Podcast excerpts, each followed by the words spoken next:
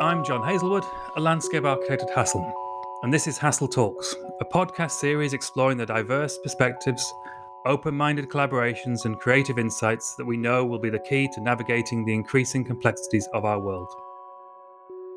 I'm exploring a world of dynamic planting design, diverse and beautiful planting that we engage with in our cities, planting that causes us to stop, take a breath, and connect with nature in our busy lives. Unluckily, the obsession crosses into the design work that I've been working on and has introduced me to leading proponents of a growing movement. A movement with many names, it's naturalistic planting or enhanced nature, but the name doesn't really matter. It all comes with a desire to improve urban environments through a connection to nature. In this conversation, I'm particularly interested in our emotional connection to planting in our cities. How does it affect us, both physically and emotionally? Recently, Hassell have been working closely with Professor Nigel Dunnett from the University of Sheffield. Nigel has been responsible for some of the UK's most spectacular planted environments, projects such as the Barbican in London and the Diamond Garden at Buckingham Palace. And with his colleague James Hitchmough, the planting designs for the London Olympic Park back in 2012. In addition, he's recently published the book Naturalistic Planting Design, which I've got set right next to me, so I can I can refer to that. Hi Nigel, how are you? Hi, yeah, good, thank you. I was wondering if I could play devil's advocate um, and suggest that all planting should be approached from an ecological perspective and not the emotional or aesthetic concern. What What do you have to say to that? um, I would say that attitude has been the biggest mistake in the urban greening um, world over the past 50 years at least, mm.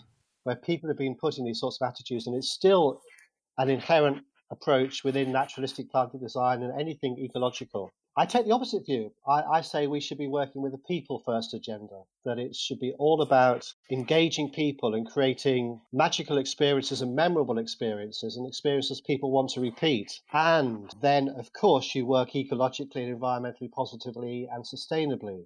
We, we have to kind of always remember why are we doing this? And of course, there are very sound ecological, environmental reasons for doing it, but the human reasons are equally important. And I think it's interesting, particularly in the last you know few months, how so much new re- realism is being put on the, the health and the well-being aspects of green. You know, the, the gardens and plants, at one sense, seem such a simple thing, but when you really delve into it, it's it's it's a profound thing that we can do is there a link between that and emotional response? But you've talked about is there a direct link to measures that are of interest to our clients and the developers um, and the investors? Is is there increased footfall? Is there increased dwell time? And you know, in, like in the case of the High Line, is there increase in property prices and rental values? I think it's a really important topic, and um, it's one that's a bit distasteful to start talking about money and economics in these terms. But I think this is where there is that direct connection between the emotional response and then more tangible measures. Um, and the reason it's becoming really interesting is for exactly what you said that, you know, I guess what I would like to see is this transformational infiltration of beautiful green into our cities. Um, how do we do that um, if it's not in a pres- prestige project where everybody's going that same direction? There's loads of money and funding and political will and so on but certainly people I speak to on projects, you know, that I'm either involved in or when people want to get me involved, they say, well, you can make the arguments and say how wonderful it is for flooding or urban cooling or biodiversity or for human well-being and health, but that doesn't really mean very much to us who have to invest in a place or who have to take the risk of putting a lot of that into green. So I think one of the things that we really need to move on to is is, is generating evidence that de-risks investment in transformational greening.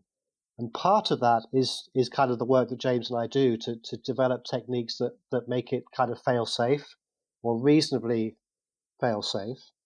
But I think the other part of it is to generate evidence for direct measures that have some sort of economic benefit as well as human benefit. Speaking of emotional responses to planting, last year I had the opportunity to visit a garden uh, near Melbourne. In fact, Nigel, you you were with me. Um, it was late March. I think it was coming to the end of over three months of sky high temperatures and no rain since Christmas. Yet this garden particularly had a profound effect on me.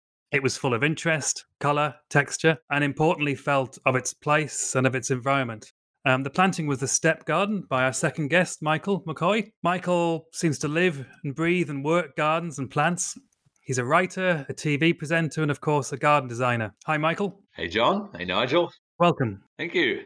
Gardens, you know, apparently they make up 20 to 40% of the surface area of most world cities. So it's, a, I mean, they're, they're just as important to a city's ecology as, as in, well, to some extent more so um, than, than some of the public planting. Do you think there's lessons from the world of, of the garden that could be, that should be listened to in the world of public planting?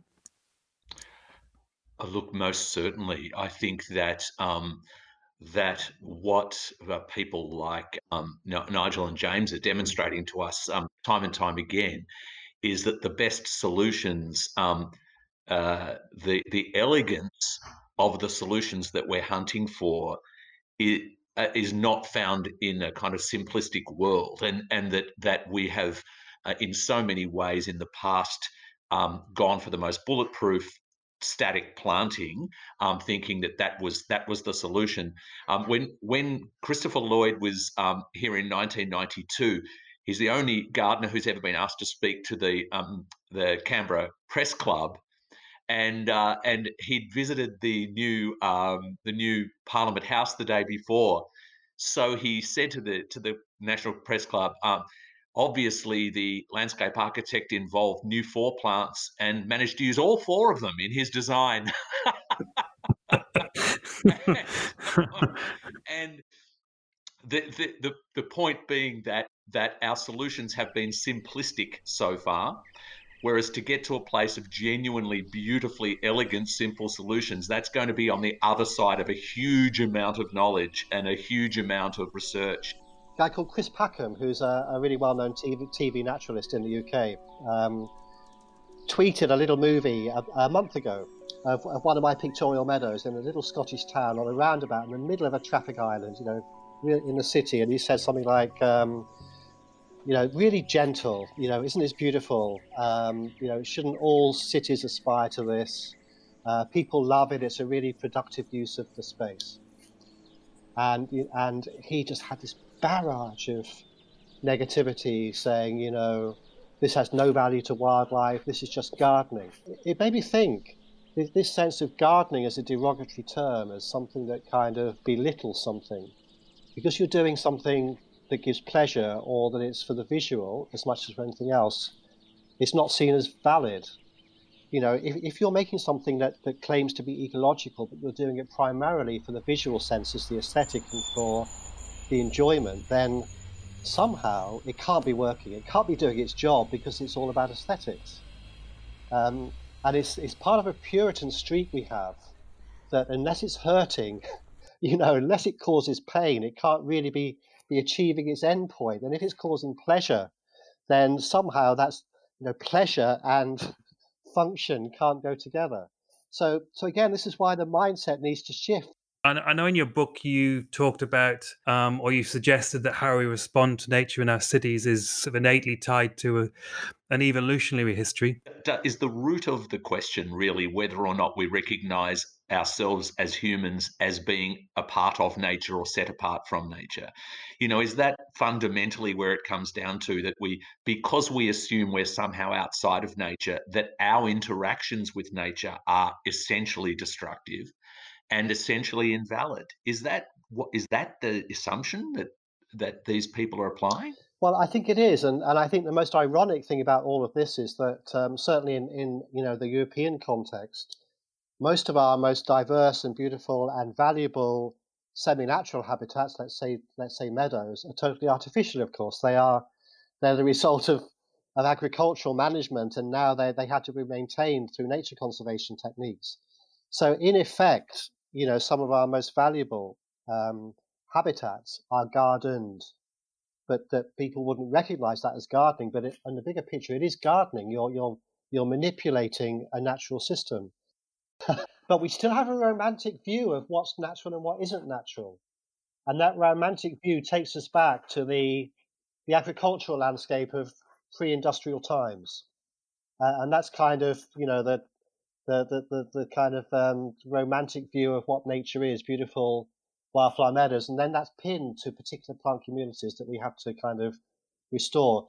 Uh, when James and I did the, made the Olympic Park in London, which was Europe's largest new urban, urban park at the time, on a post-industrial site, completely contaminated, uh, in the middle of the city, surrounded by by heavy industry, um, we had to argue that this was a site for people and not a nature restoration site for restoration ecology. And and the ironic thing about that is that in the UK, the sale of wildflower seeds, native wildflower meadow seeds, peaked in 2013. And it's a direct response to people seeing the designed meadows in the Olympic Park. I then come around to think, well, what, what then essentially, what is it about this kind of planting, this naturalistic planting that tugs on my heartstrings in a unique way?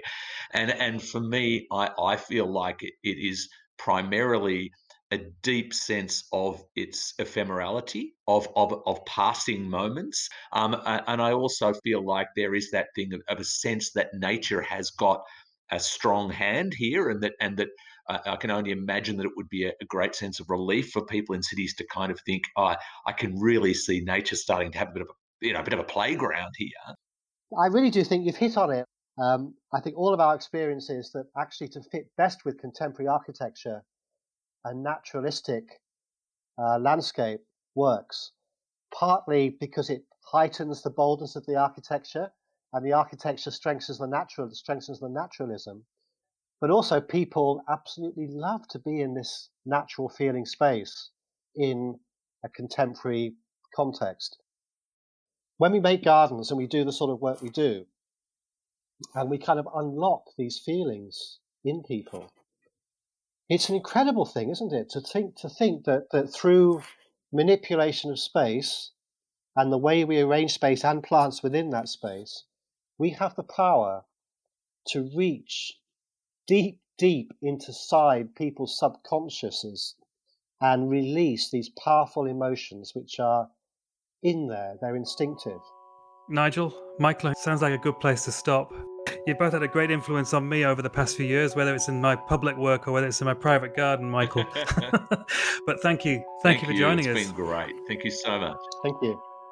I'm John Hazelwood. You've been listening to an episode of Hassell Talks. If you enjoyed this conversation and would like to hear more, please subscribe and check out our other episodes. And thank you for listening.